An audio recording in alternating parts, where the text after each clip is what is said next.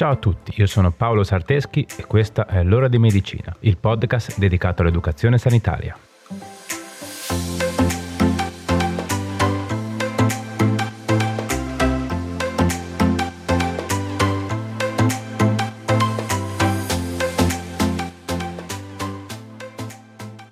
Ciao a tutti e bentornati. Nella puntata di oggi parliamo di epilessia ovvero una sindrome neurologica caratterizzata dalla predisposizione all'insorgenza di crisi epilettiche. L'epilessia è una delle patologie neurologiche più frequenti in Italia. Le crisi epilettiche sono dovute all'iperattività di alcune cellule nervose, ovvero i neuroni. Queste crisi si possono dividere principalmente in parziali o focali e generalizzate.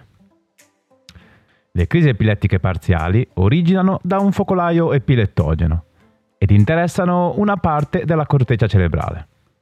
La loro manifestazione può variare in base alla zona della corteccia interessata.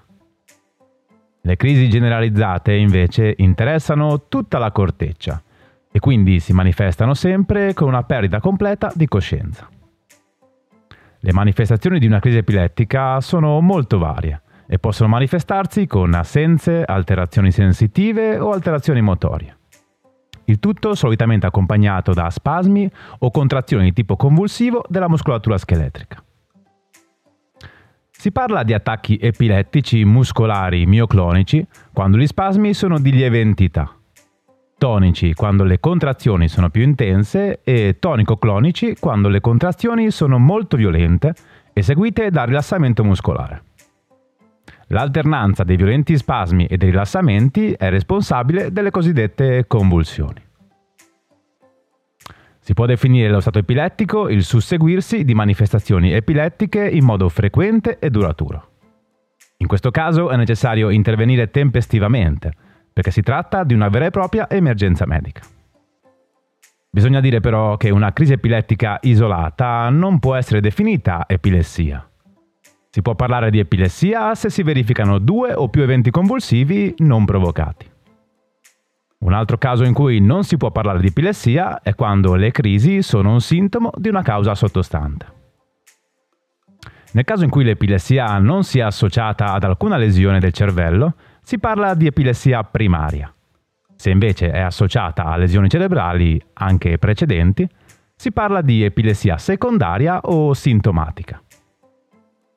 L'epilessia non ha alcuna causa identificabile in circa la metà di coloro che ne soffrono, mentre nell'altra metà le cause scatenanti per lo più sono alterazioni congenite che generalmente originano durante lo sviluppo del sistema nervoso centrale, trauma cranico che può causare epilessia sia immediata che a distanza di mesi o anni malattie del cervello, come ad esempio malformazioni, ictus, in particolar modo quello emorragico, ascesso o tumore cerebrale.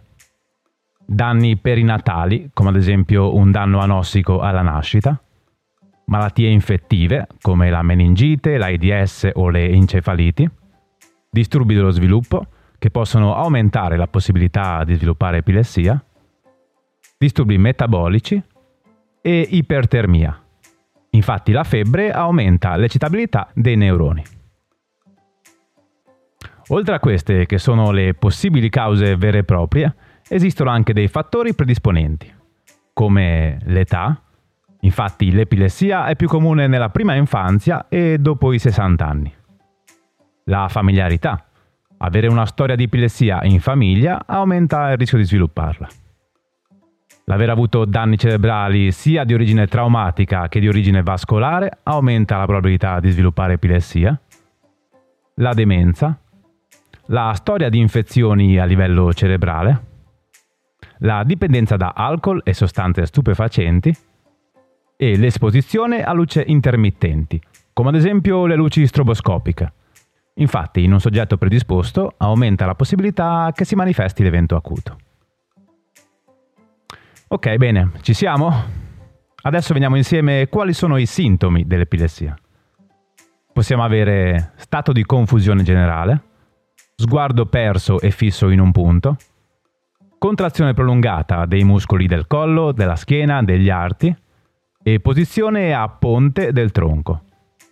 Contrattura dei muscoli respiratori e mandibola serrata che spesso può causare lesioni alla lingua.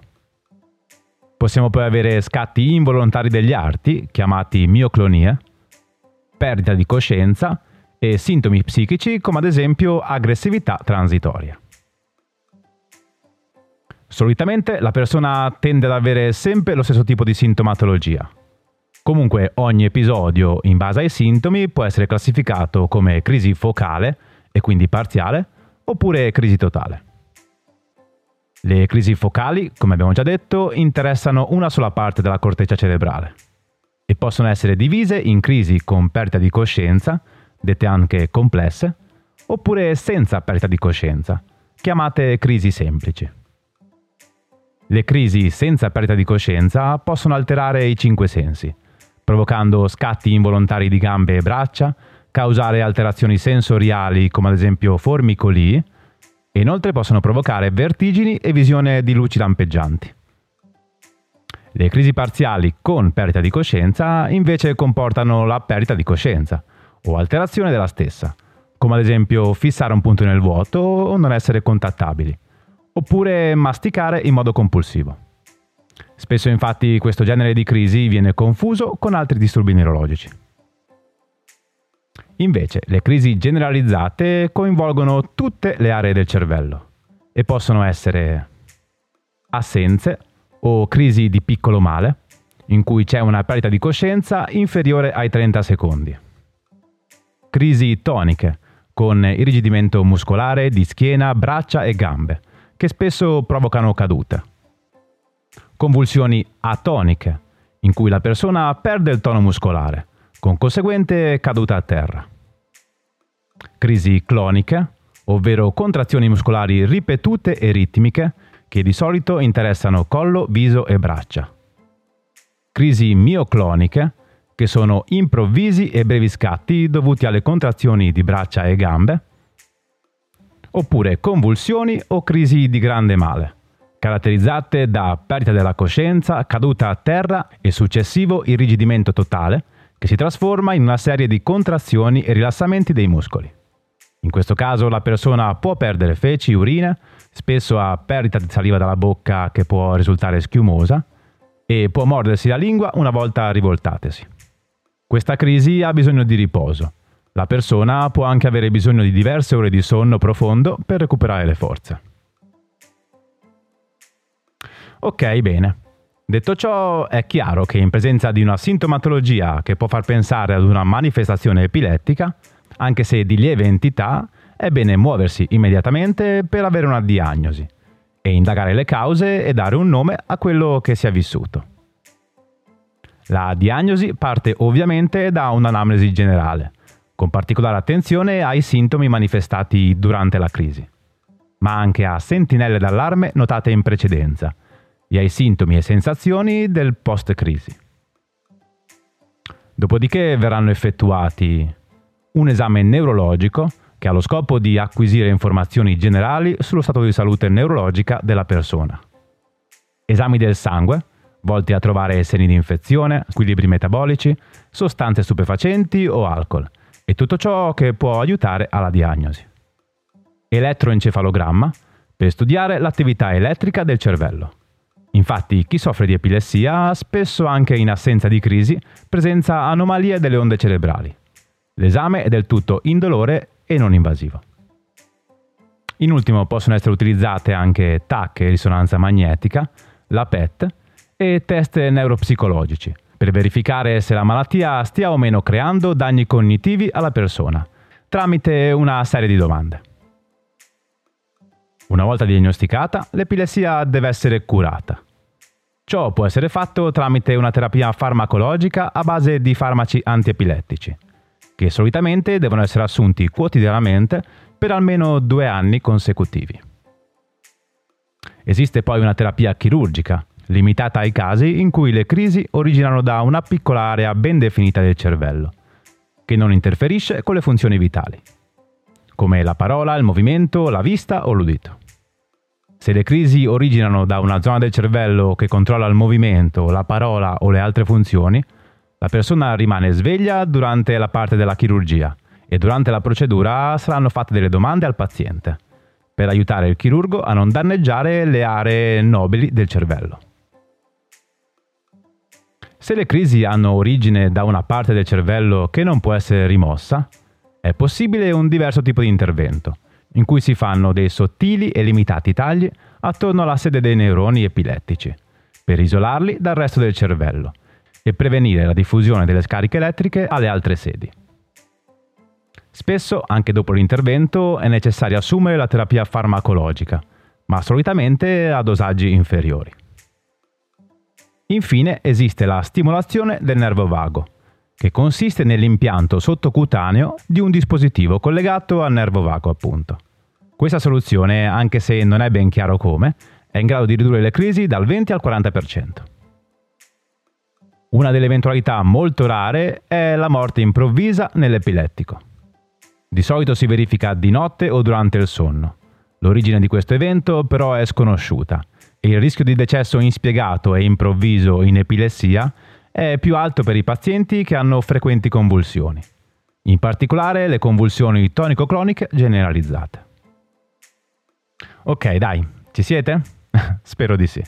Con la teoria direi che ci siamo, no? Vediamo subito qualche consiglio pratico. Pronti? Dai, andiamo.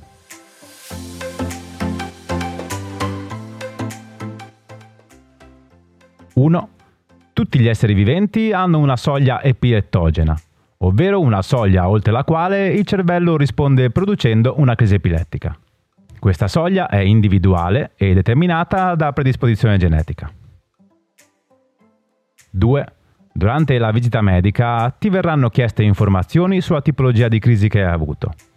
Ovviamente sarà necessario raccogliere testimonianze da parte di chi ha assistito all'evento. 3. In caso di eventi che rimandino ai segni e sintomi tipici di una crisi epilettica, è bene avvisare subito il medico curante, in modo da intraprendere un percorso diagnostico, perché una situazione di epilessia non trattata può essere molto pericolosa, sia che si tratti di epilessia primaria che di epilessia secondaria. 4. Le manifestazioni epilettiche solitamente sono improvvise e non prevedibili. Perciò è bene prevenirle assumendo la terapia in maniera molto precisa, dormendo a sufficienza ed evitare sostanze neurostimolanti. 5. È bene che chi vive attorno a una persona con epilessia sia informato su come intervenire in caso di crisi, ovvero chiamare aiuto, ruotare con attenzione la persona su un lato mettendola in posizione laterale di sicurezza, mettere qualcosa di morbido sotto la testa allentare la cravatta, camicia o qualsiasi cosa che crei costrizione, non cercare di mettere le dita o qualunque altra cosa nella bocca della persona che ha una crisi. Non cercare di trattenere qualcuno mentre ha una crisi epilettica, perché normalmente si risolve spontaneamente. Se la persona è in movimento, sgombra il campo da oggetti pericolosi. Resta con la persona colpita dalla crisi finché non arriva il personale medico. Osserva la persona da vicino in modo da poter fornire dei dettagli su quanto accaduto e cerca di mantenere la calma. La crisi prima o poi finirà. 6. Nel bambino spesso le crisi epilettiche sono legate all'età e possono svanire con la crescita. Nel bambino bisogna intervenire nello stesso modo descritto poco fa. Mi raccomando, eh, cercate sempre di mantenere la calma e avere una mente lucida in modo da non trasmettere la vostra agitazione al bambino o comunque alla persona che state assistendo. 7. Dopo una crisi è necessario riposo e idratazione adeguata. 8. I farmaci per trattare l'epilessia possono avere effetti collaterali anche pesanti. Perciò è necessario informare il medico in modo da valutare insieme la possibilità di sostituire la terapia. 9.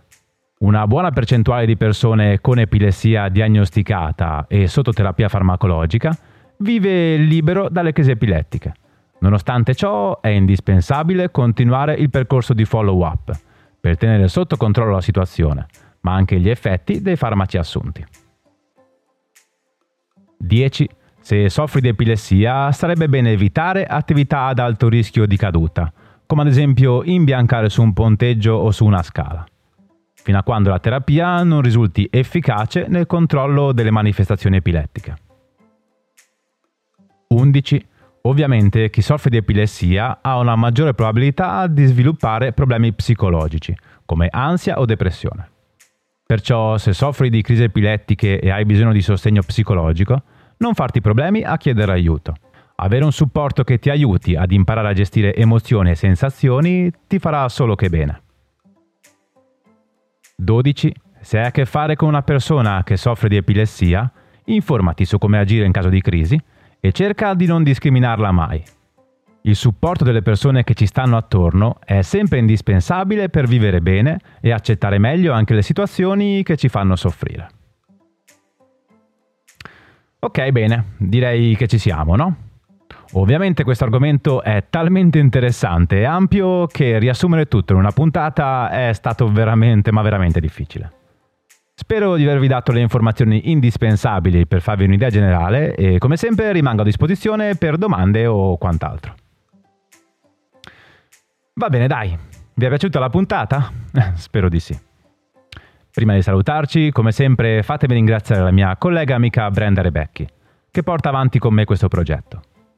Ovviamente, grazie anche a te che sei arrivato ad ascoltarmi fino a qui. Condividi questa puntata con chi pensi che possa essere interessato facci crescere il più possibile. Va bene, dai, direi che ora è veramente tutto. Ci vediamo sui social e ci sentiamo venerdì prossimo con un'altra puntata. Ciao!